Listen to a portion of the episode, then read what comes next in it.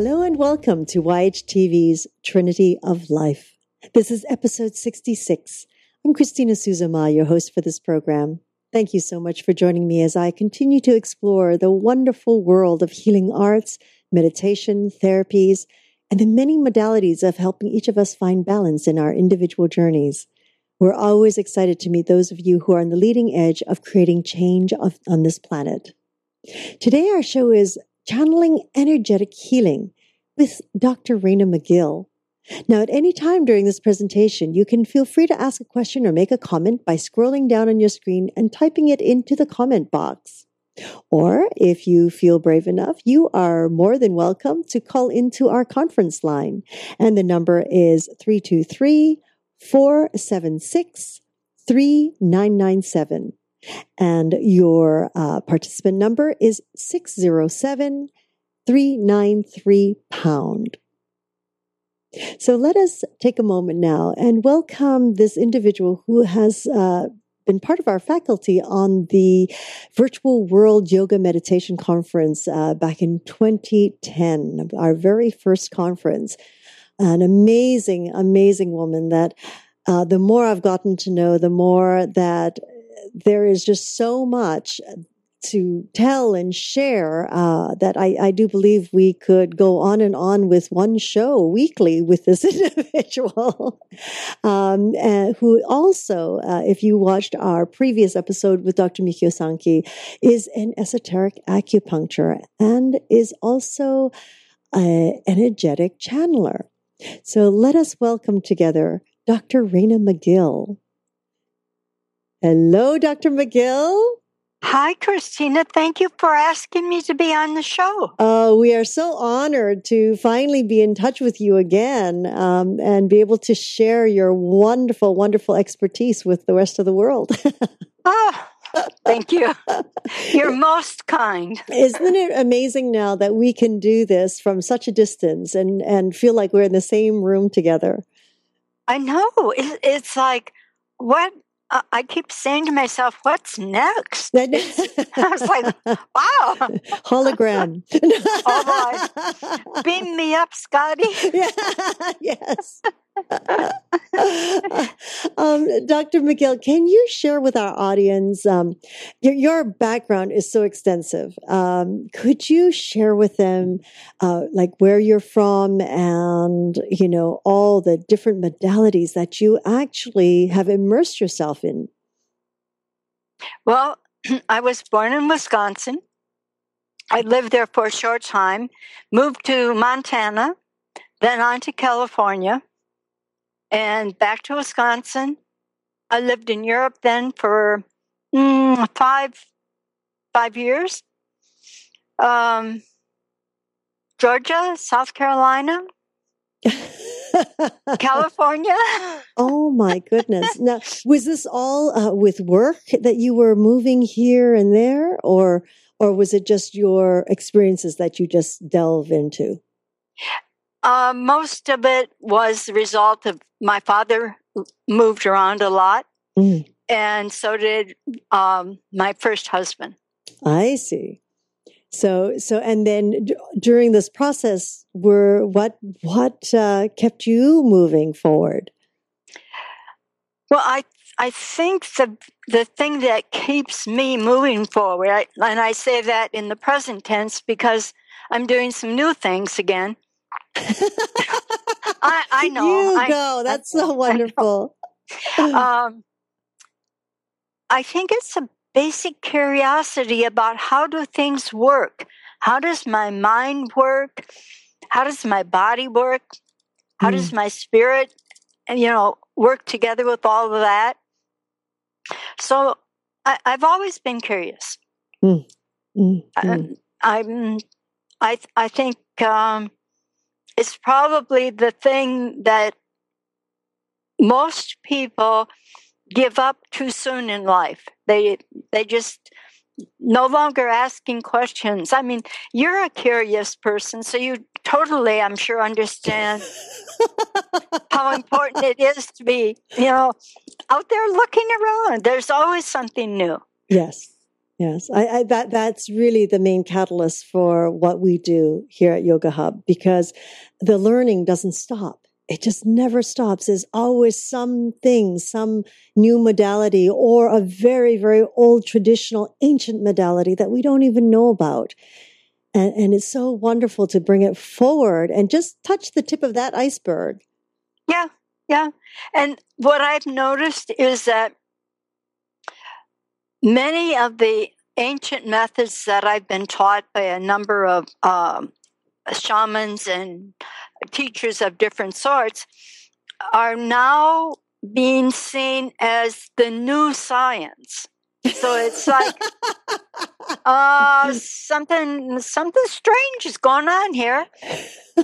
But um, you know, if if someone wants to talk about zero point energy, for example, which is something that's new in physics, um, that sounds great. But then you go back and you look at mon- many of the ancient texts, and zero point energy is that point of meditation where you have attained a stillness in your body and your mind, but yet the energy still keeps moving. It's still there. Mm. It, it's never totally gone. Mm. Mm. lovely way of putting it. Thank you for sharing that. So, so Raina, during your journeys, I mean, how did how did all this come about? How did your your your journey into the healing arts of acupuncture and energetic healing how did that all come about was it from childhood that you knew you were always curious about this side or or was it in your adulthood as a child i was always curious and i also had the ability to see things that other people didn't see mm. and that included energy fields around individuals. Mm. And um, such as an aura, I, an aura, and uh, um, uh, sometimes it's not called a biofield. Mm. It's the same thing, just you know, an upgraded word. the scientific side of things, right? and so I went about my business, you know, raising children, and then I was introduced to a, a group of people that were with what was called uh, spiritual uh, frontiers. Um, and it was a group that was very active in the 50s, 60s, and probably up into the 70s. Mm. Um, and they were interested in psychic phenomenon of all types. Mm. And so I through them I discovered that what I thought was normal and that everybody did every day and why talk about it was not. Mm. And from that point then I went on to the University of Minnesota, went back to school and obtained a degree uh, it's it's called uh, independent major uh, in three fields because I was interested in at that time studying more deeply parapsychology because I wanted to understand how it was that uh, oftentimes people could know things through other than their normal senses. Mm-hmm. Um, how sometimes people could lay hands on and people would be healed. I, I had a great curiosity. I knew from my own experience that that happened, mm. but now I wanted to be able to uh, substantiate through a scientific method. And so that's kind of where my story took me. And uh, since then, I've had the opportunity to work with a variety of indigenous medicine people.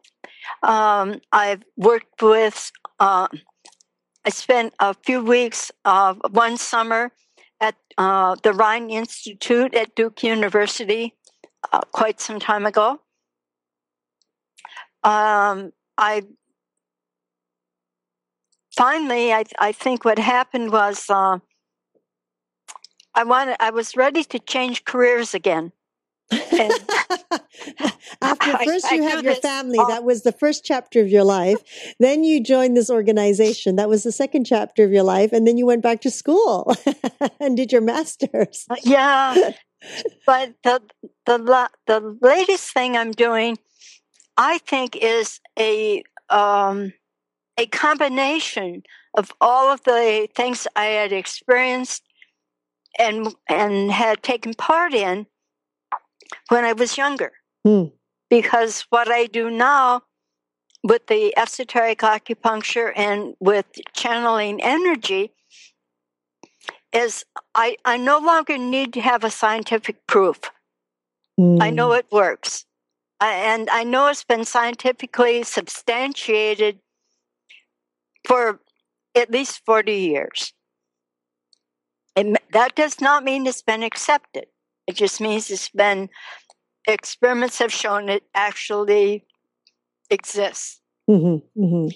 So, what I'm doing now is I'm taking all of that experience and the knowledge I've gained, and I'm using it in a way which I think uh, is more beneficial for a larger part of humanity, in the sense that if we were all had better health, we would all have an opportunity then to experience our life in a much higher, more harmonious level. Mm.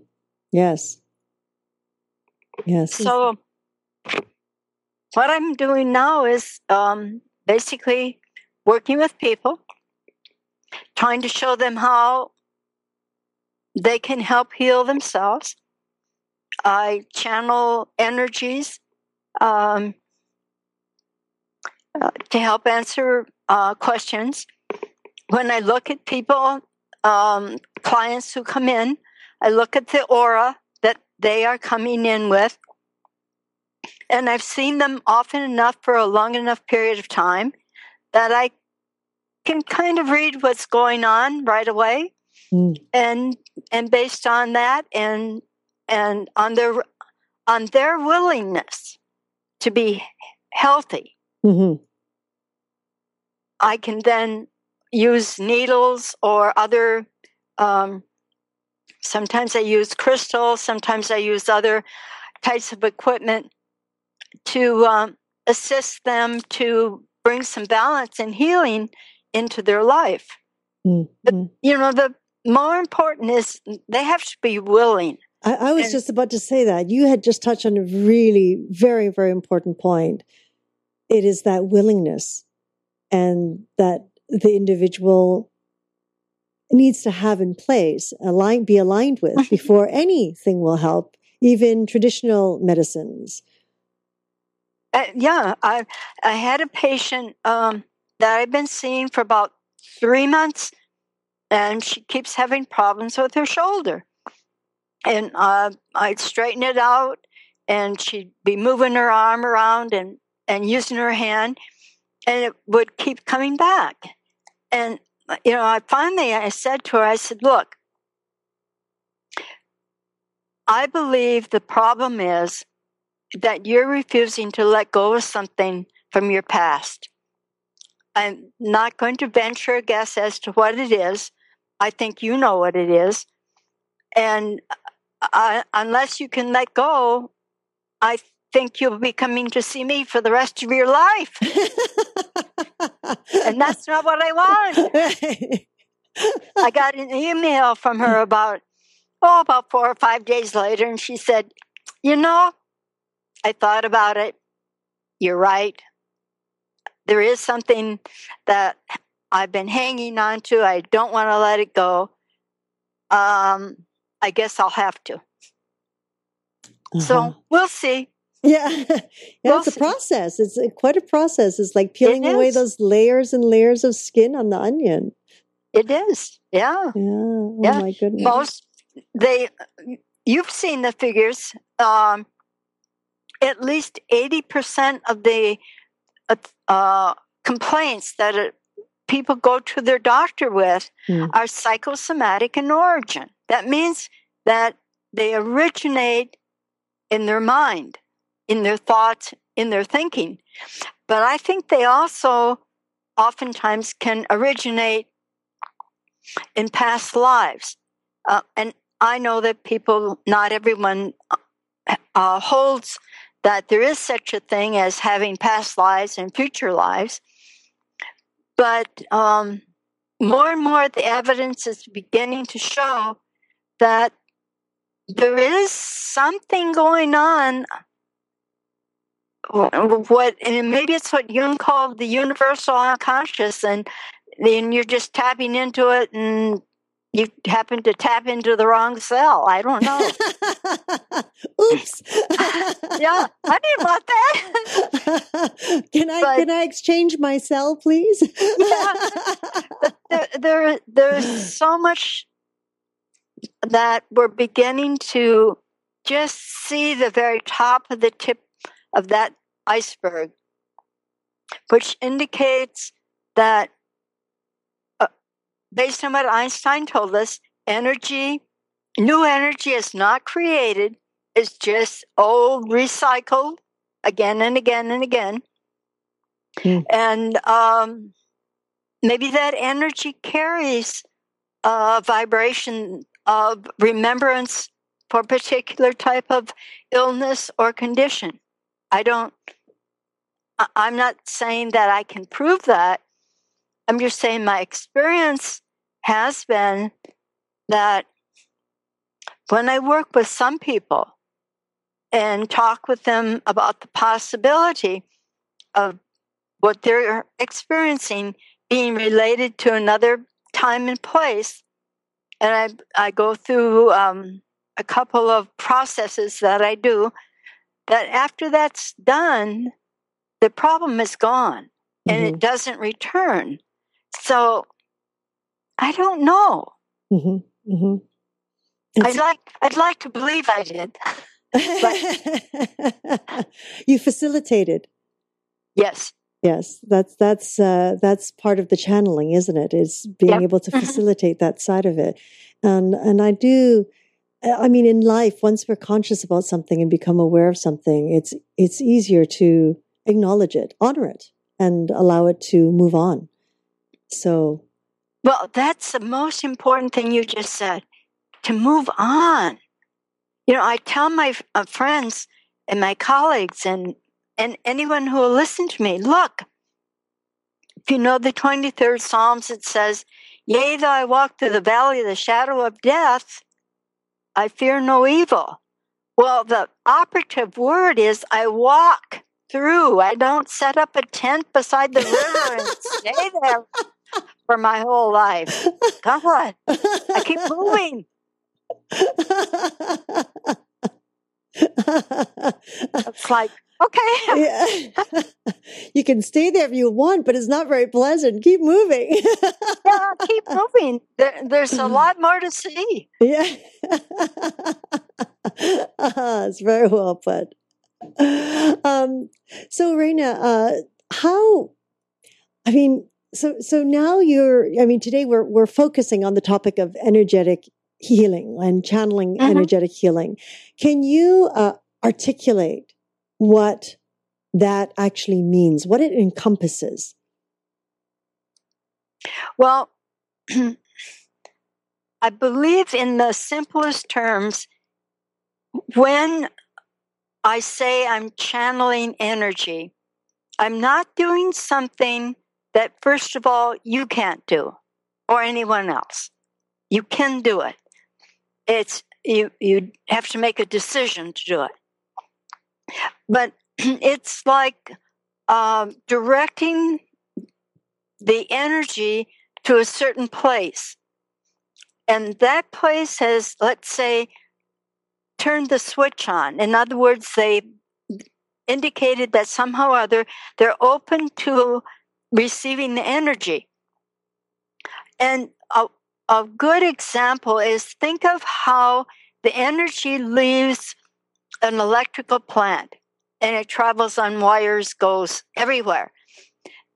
And if you don't turn the switch on, you don't you don't get the electricity. The toaster doesn't work. The refrigerator doesn't keep things cold. You have to accept it by turning on the switch. And I believe that's the same thing that happens in energy healing. If I'm working with someone from a distance, if that person, for whatever reason, does not want to be well, I can do every, I can pull every trick I can think of out of the bag, and none of it will work. Mm. None of it. Because the switch is not on. hmm Now, people will say they um, they say to you that they want to be well, but you talk with them for any length of time, and they'll talk about the past twenty years of being ill, and that's how they've defined themselves. They really pitched that tent solid in that ground. they God, built the log cabin. but but energy is everywhere everywhere present uh, tesla showed in many of the um, experiments he did at the turn of the uh, 20th century that there is always what's referred to as free electricity available in the air it's just learning how to uh, get to grasp it and then put it into a useful form. And we know from things out of um, quantum physics that everything is energy. Everything. It, even the air that appears to not have anything in it is filled with energy. And that energy can be directed. I, I wouldn't say that that energy has a mind of its own or a, a sense of self as we do, but it can be directed, it can be encouraged to come or to go. Mm. But it takes a little, I take, it takes a little time, uh, takes some effort, and to some extent, it may even take some training but it's available.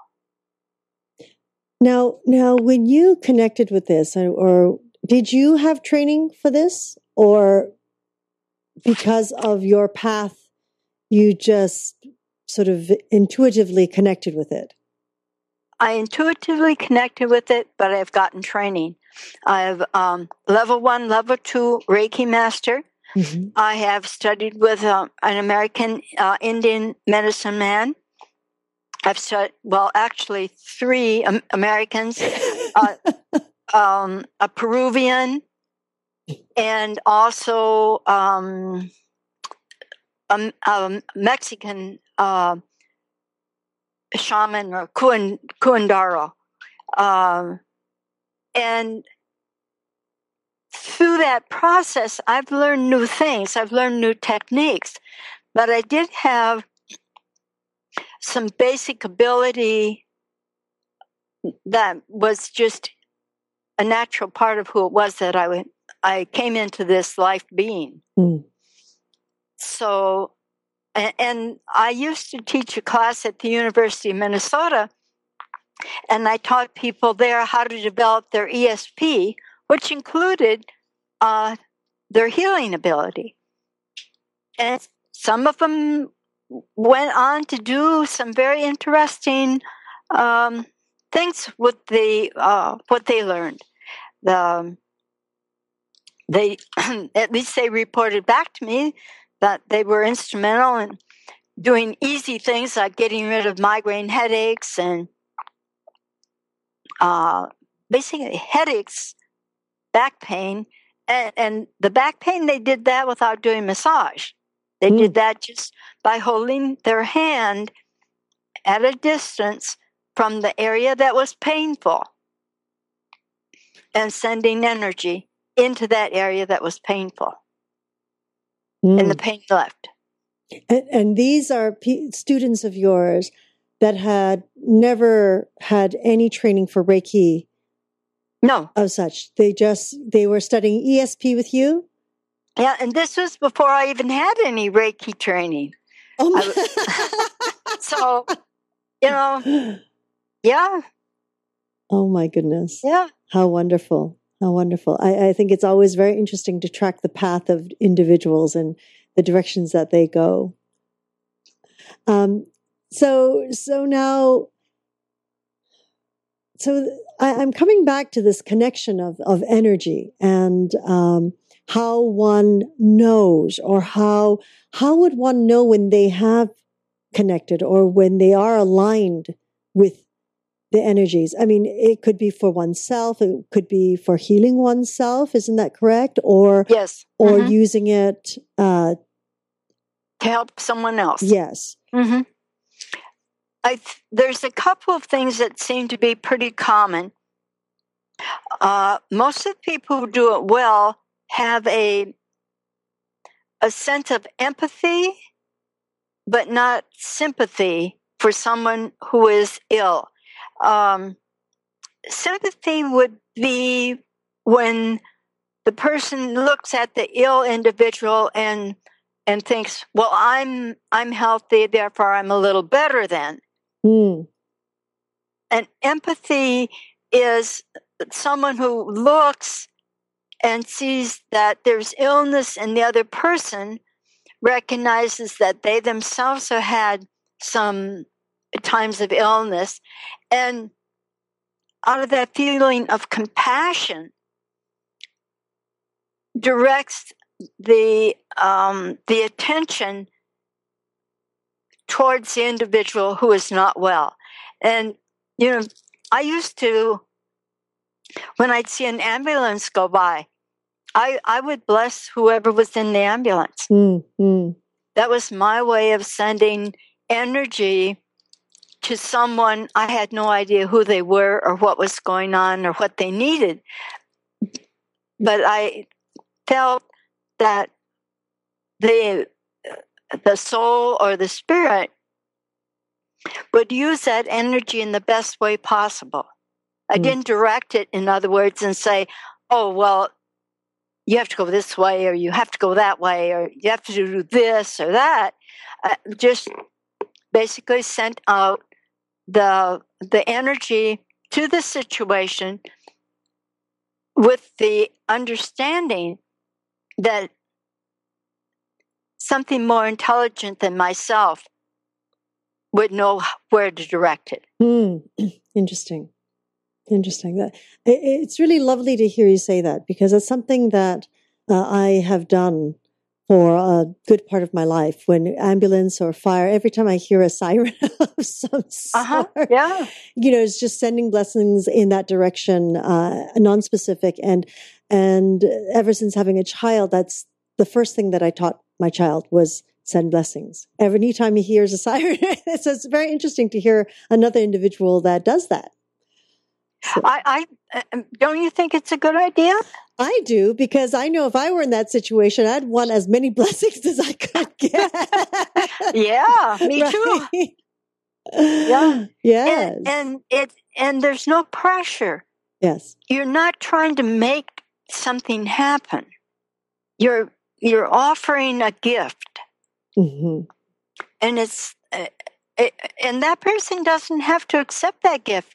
You know, there are a lot of people that might be in those ambulances that have had made a decision to die and they were committing suicide and they were kind of unhappy that um, they might not be successful. Hmm. Yes. Yes. So I, I, I know that there um, there's always the opportunity for a person to say no. And and that's we have free will. That's what that's all about. You can say no and that's your choice. When you say uh, an individual can say no uh, they can say no to giving giving the energy as well as accepting the energy. Yes, you can do. You, no goes in any direction. Mm-hmm. Um, I don't know. I I don't understand why a person would not be um, willing to give energy unless unless they were in a situation where um, they their energy was you could think of it as being sucked dry by a vampire um, and and there are situations like that and you we've all been in them where it seems like the person a person comes in the room and they're all down and and uh, uh, and and then they go over and they sit or stand next to the person in the room who seems to have the most energy and suddenly you begin to watch and the energy shift occurs right before your eyes Hmm. the person who was so bright and sparkly and life of the party becomes more moderated in their responses and the other person that came in uh, kind of in a grumpy gloom mood is exciting and talking and, and yakking well there was an exchange of energy uh, probably unbeknownst to both of them Hmm. but it still occurred and it was like energy was trying to find a balance Hmm. or or the person who came in in the gumpy mood knew at an intuitive level oh i can re-energize myself by latching onto someone else Hmm. I don't think that's right i think we should all learn how to to be our own energy creators Mhm. And I try to teach people that when they come in to see me as patients, that they can do that. It, you know, it does take a little bit of time, but so does everything else. Oh, absolutely. yes. Now, now, Raina, can you speak to us a little bit about, you know, if there's positive and negative energies? Um, because when, when to channel means to allow the energy to pass through, Yes. correct? Um, Mhm. so what about you know we hear of negative we hear about positive we hear about like energy that is really dark and we hear about energy that's really light so so can you speak on that Well, more it's more. Um, how do I believe? I think than um, than anything else. I don't think the energy itself is negative or positive. I believe it's how people choose to use that energy is what determines whether it's positive or negative. Um, electricity can be used to electrocute a man, or it can be used to heat the vicar's teapot. Hmm. And it's the same energy. And yes, I do believe that there are pockets of negative energy. I think there are people who, for whatever reason, have learned how to use energy in a way which is detrimental to other people and eventually to themselves. Hmm. When you say they've learned to um, can you articulate that a little bit more? I, I mean how do how do we learn ex- except of course if it's you know uh, action and reaction to direct that sort of energy? I mean uh, we, we see it if someone's angry and forceful we, we see that that very strong force field coming out or we can feel when the person's angry or upset in some way Mhm. would that be considered like a negative energy I would consider it a negative energy. hmm I, I would consider anything a negative energy which doesn't contribute to a person's joy and, and peace. hmm hmm And I think you can go online and you can, you know, type in things like black magic and you can learn how to use black magic, which is black energy. Mm. Uh, uh, that's not new. That that That's that's been around for a, a long time, and sometimes, you know, uh, people like um, Aleister Crowley, who was um, supposedly a member of, I think it was the Golden Dawn, used um, negative energy extensively to accomplish the things that he wanted to accomplish. Hmm. Uh, there's, you know, uh, Hitler had during his reign, he had a, a whole section, a whole department on occult uh, studies, Hmm. and and there's numbers of stories. Some of them are somewhat documented well that indicate that he was using black magic. Hmm. Interesting. So uh, there's a, a particularly good book. Um, it's called um, "The Spear of uh, Destiny" by, I believe it's um, Ravenscroft, which has uh, been, I think, pretty well researched on the uses that Hitler and Himmler and some of the other people that he had around him, uh, how they used black magic. Hmm. And I know there are people who say, no, no, no, no, no. But there are still some things that remain that I don't have any other explanation for. hmm hmm I myself have chosen to look at it and say, I, I choose to use the energy for light. I choose to use it in a, a way that is positive and is going to be of benefit to people, whether whether or not I ever know them. Mm. Mm. So I, I may never I may never meet the person in the ambulance, but I have done what I think is the only thing I can do, which is to send in their direction feelings of positive um, energy, and that's about it. hmm hmm Now, uh, through your your own practice, do you feel as um, the energetic work, the energetic healing, does it work most of the time? Only if the say- individual's open and wanting to get better. I, I would say it it works probably eighty percent of the time. Mm. but it um in that 80% not everyone is 100% um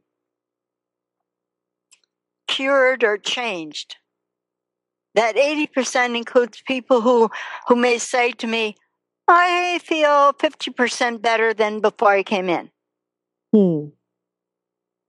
um, the things that seem to respond the quickest to energy are um, things related to acute pain, um, such as headaches, uh, sprains, um, uh, indigestion. Those um, those more acute things respond faster Hmm. Than, uh, say, someone who's had low back pain for 20 years. hmm hmm Because in that case, there's more going on than just low back pain.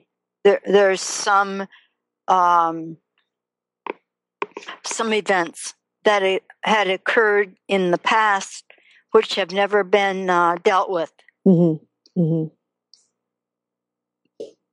Um, and and with this energetic healing, um, what if an individual, for example, who has uh, a lower back pain, but that's also due to surgical procedures that had been done in the past?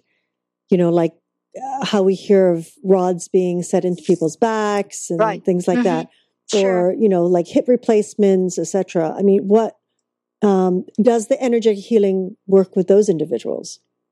It helps with those individuals, but that's where the, the energetic healing combined with the acupuncture makes a big difference. Hmm.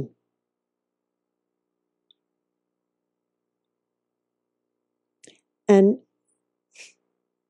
can you explain um, that scenario? Okay, l- let me just. Um, there's something. It's fairly new in acupuncture. It's called uh, battlefield acupuncture, and there, it's referred to as the five combat points. And this was. oh my goodness!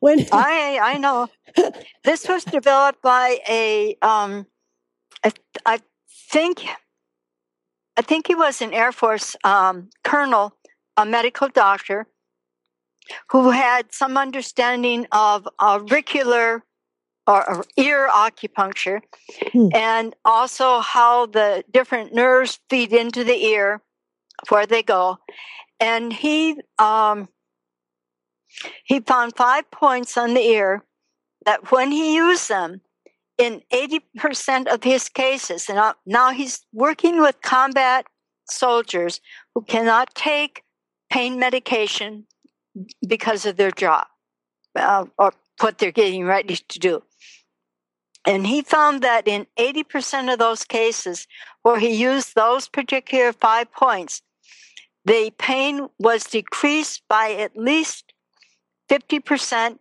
and in many of the cases, it was totally eliminated and it did not return. Hmm. And, and that's just five needles. Now, I've used those same points for people who have hip pain, uh, or knee pain, uh, shoulder pain. I've used it for individuals with PTSD and the pain that results from that. And I've had very good results. I, I would say that I more for me it's more like 70 to 80 percent um, uh, and i don't know if it's um, i don't know why Hmm. um, it also works very well with migraine headaches it gets rid of the pain of the, the migraine headache and the headache doesn't return That's interesting. And it's just these five points in the on the ear itself. just five points on the ear itself and yes. And are these the you know the um, as some of the audience might not know, but they have different acupuncture needles. They have the long ones, which you know uh, when we come to see you, you'll insert into us, and they also have the press needles that you leave in for several days. these are press needles So you do leave them in. Yes, hmm they stay. And most people, they'll stay in anywhere from two to seven days. Depending on how oily the skin is, how dry it is, um, how how much the person is poking and prying on their ears.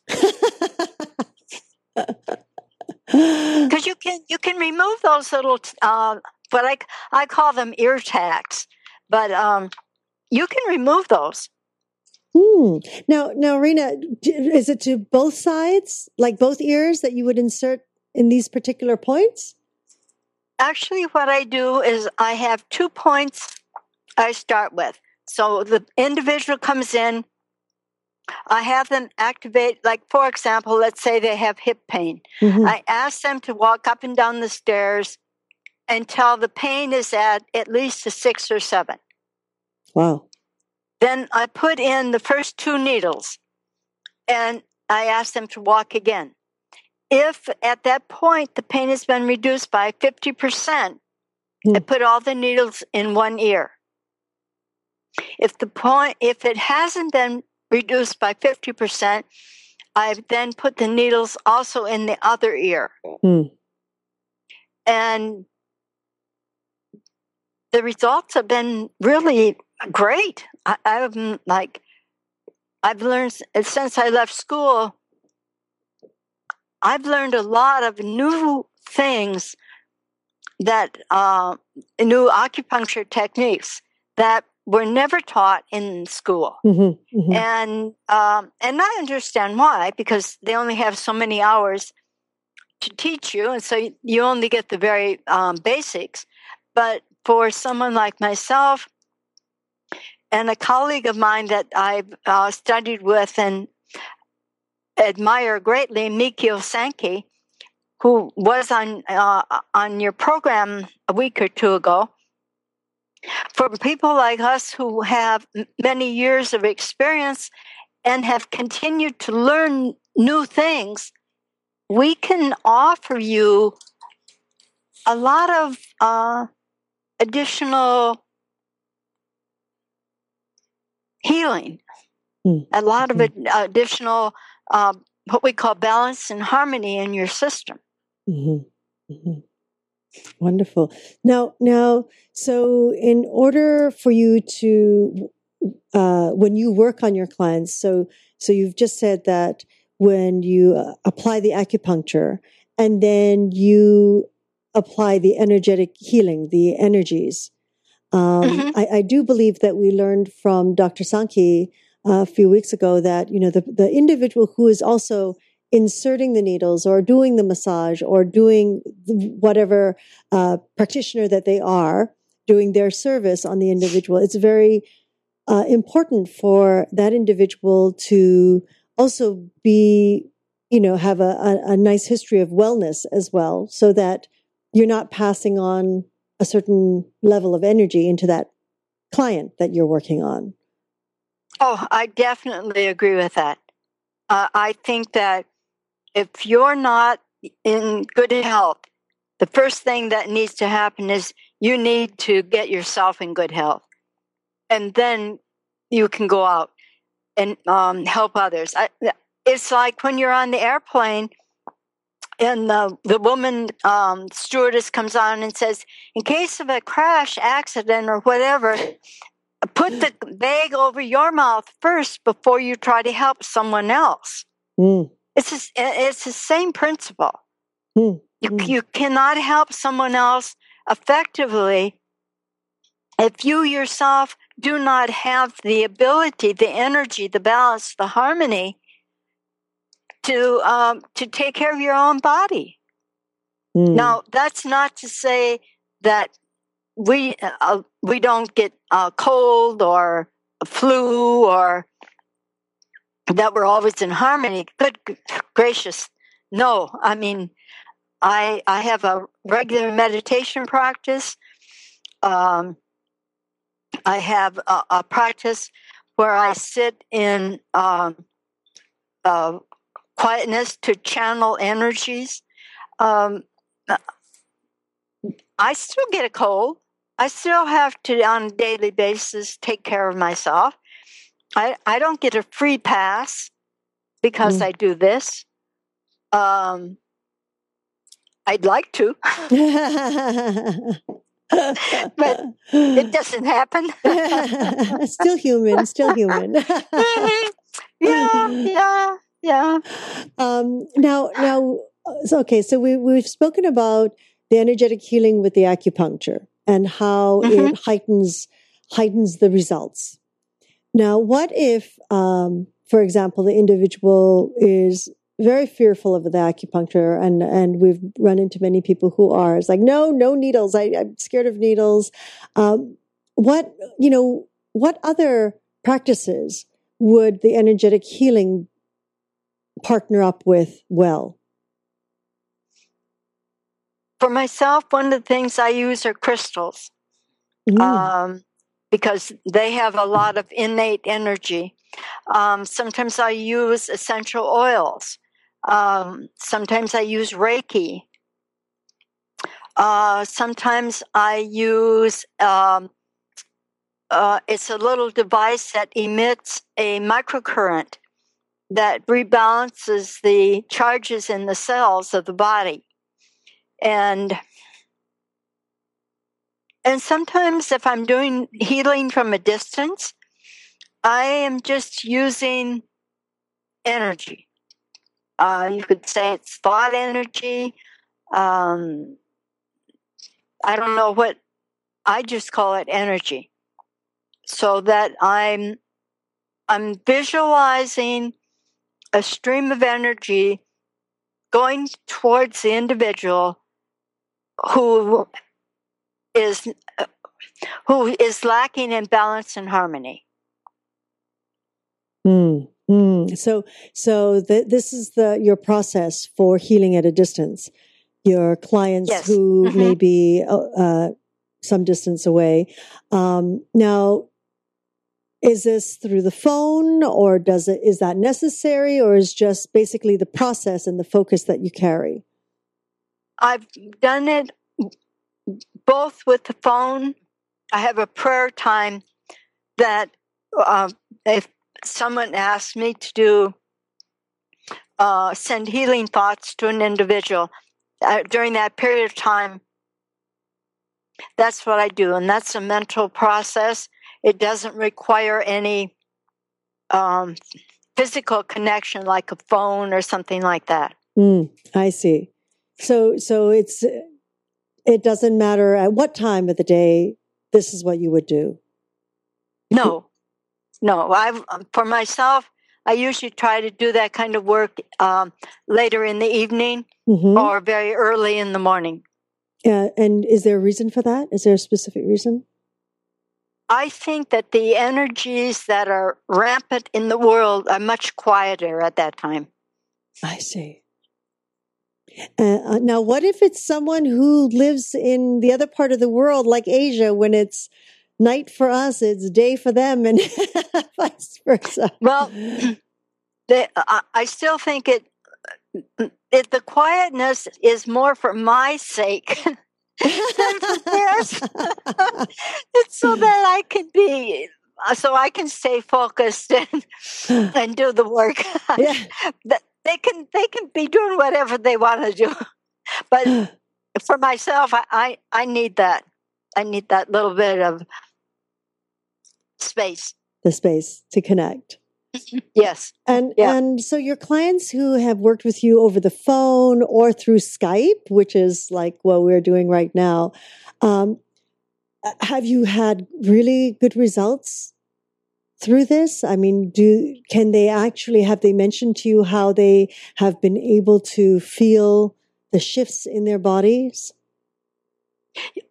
the the what I would call the success rate of it is probably sixty to eighty percent, Mm, and uh, what they say they feel is the, uh, their the headache went away. Um, they felt as though someone had put a, a cold hand on their forehead, and their fever decreased. Um, they have said that they were able to get up out of their chair with uh, greater ease and walk a- across the room or something and did not have that sharp uh, agonizing pain Mm. um, i'm trying to just recall uh, i think um, i've had some almost all the time, one of the things that they report is they say they feel happier. That it as though uh, something heavy was lifted from them. Um, and I don't know how to categorize that. It certainly is not um, necessarily a physical thing, but it is something that is definitely reported m- more often than not. mm. Mm. How wonderful! I mean, it's just magnificent how we can connect now and and work work with this energetic healing. Um, Oh now, yes, yeah. do these people, for example, need to know you're working on them? Uh, um, uh, for example, is it's like you were speaking earlier on about the, you know, the fire truck or or something. You just send out the blessings to to that situation. Um, they don't need to know what's going on, isn't that right? No, they don't. They don't need to know. But when I send energy, I always send it with um, the intent to do no harm and for the highest, for the highest and the best for that individual. Mm, mm. And There, go ahead. there are sometimes when, whether we like it or not, the person who is ill really wants to die. They're in pain. Mm, They they don't they they don't want anyone to do anything that might cause them to live longer in that situation. And and that's why I say when I do it, I do it for the highest and best good for all concerned.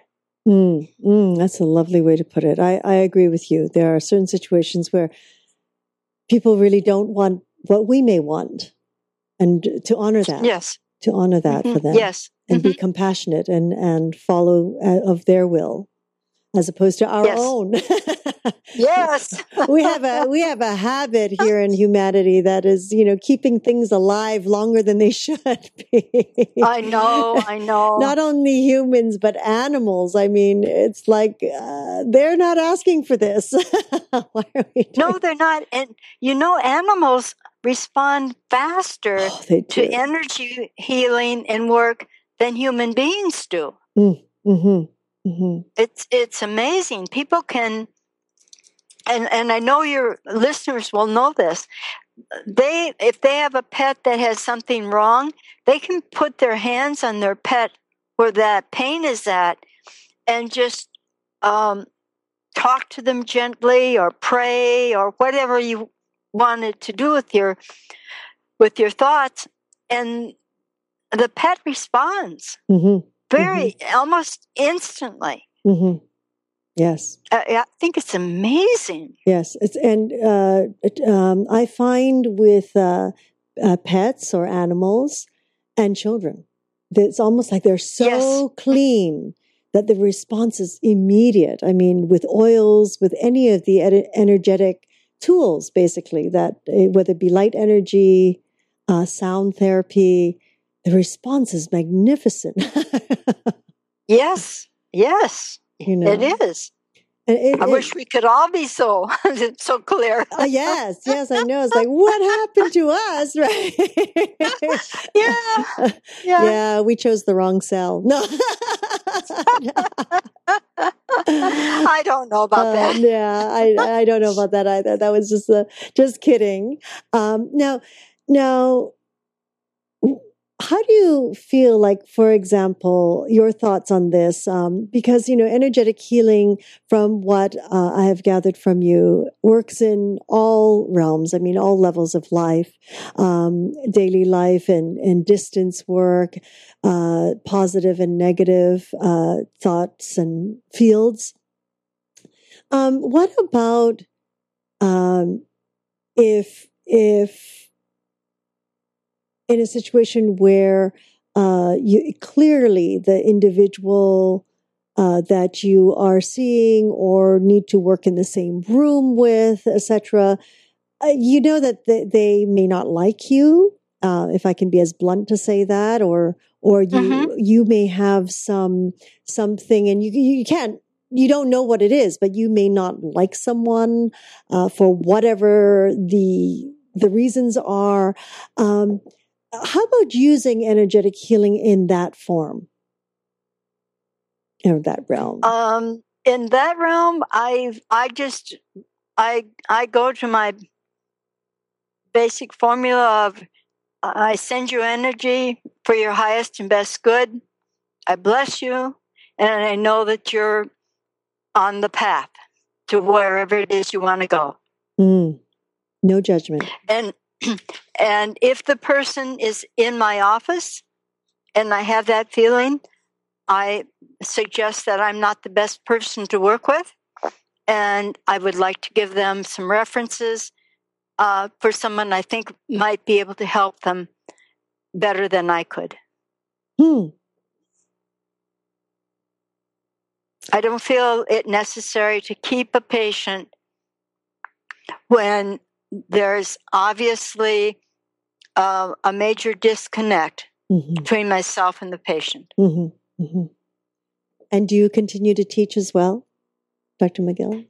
Yes, I continue to teach. I have classes set up, um, or actually workshops and seminars Mm.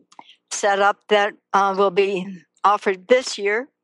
And um, I'm doing a series of classes uh, beginning in, uh, I think it's the end of January, on healing the pain body and esoteric healing and things of that nature. Mm. Mm. Well, you have to keep us definitely updated on all of that. so I was excited. Oh, I'd love to. Yes. And what is uh, your you. website that uh, people can also contact you by? HealingEnergyCenter.com. healingenergycenter.com. And on Mhm. that note, thank you so much, Dr. Rena McGill, for sharing your time and expertise with us here at Yoga Hub and with our communities. And uh, we look forward to having you back. Oh, I'd love to. I, I so enjoy talking with you. It's such a pleasure. It, it's Thank you. it's always fun. It's always fun, and um, we we definitely will connect again. And of course, we'd like to thank Segovia Smith and the Yoga Hub team for making this possible for all of us, and to each and every one of you for joining us in this new platform of education and information. We're grateful for your continuous support and look forward to hearing your feedback on how we can serve you better. We invite you to join us live on Tuesdays for Magical Medical Tour at 10:30 a.m. Pacific, 1:30 p.m. Eastern. Wednesdays for Trinity of Life at 10, 11 a.m. Pacific, 2 p.m. Eastern, followed every other week with Flowing into Awareness with Anatara. And of course, I, again, we are always very grateful for any feedback that you might have. Please contact us at 818 Let's Talk. 818 Let's Talk. Until next time, namaste.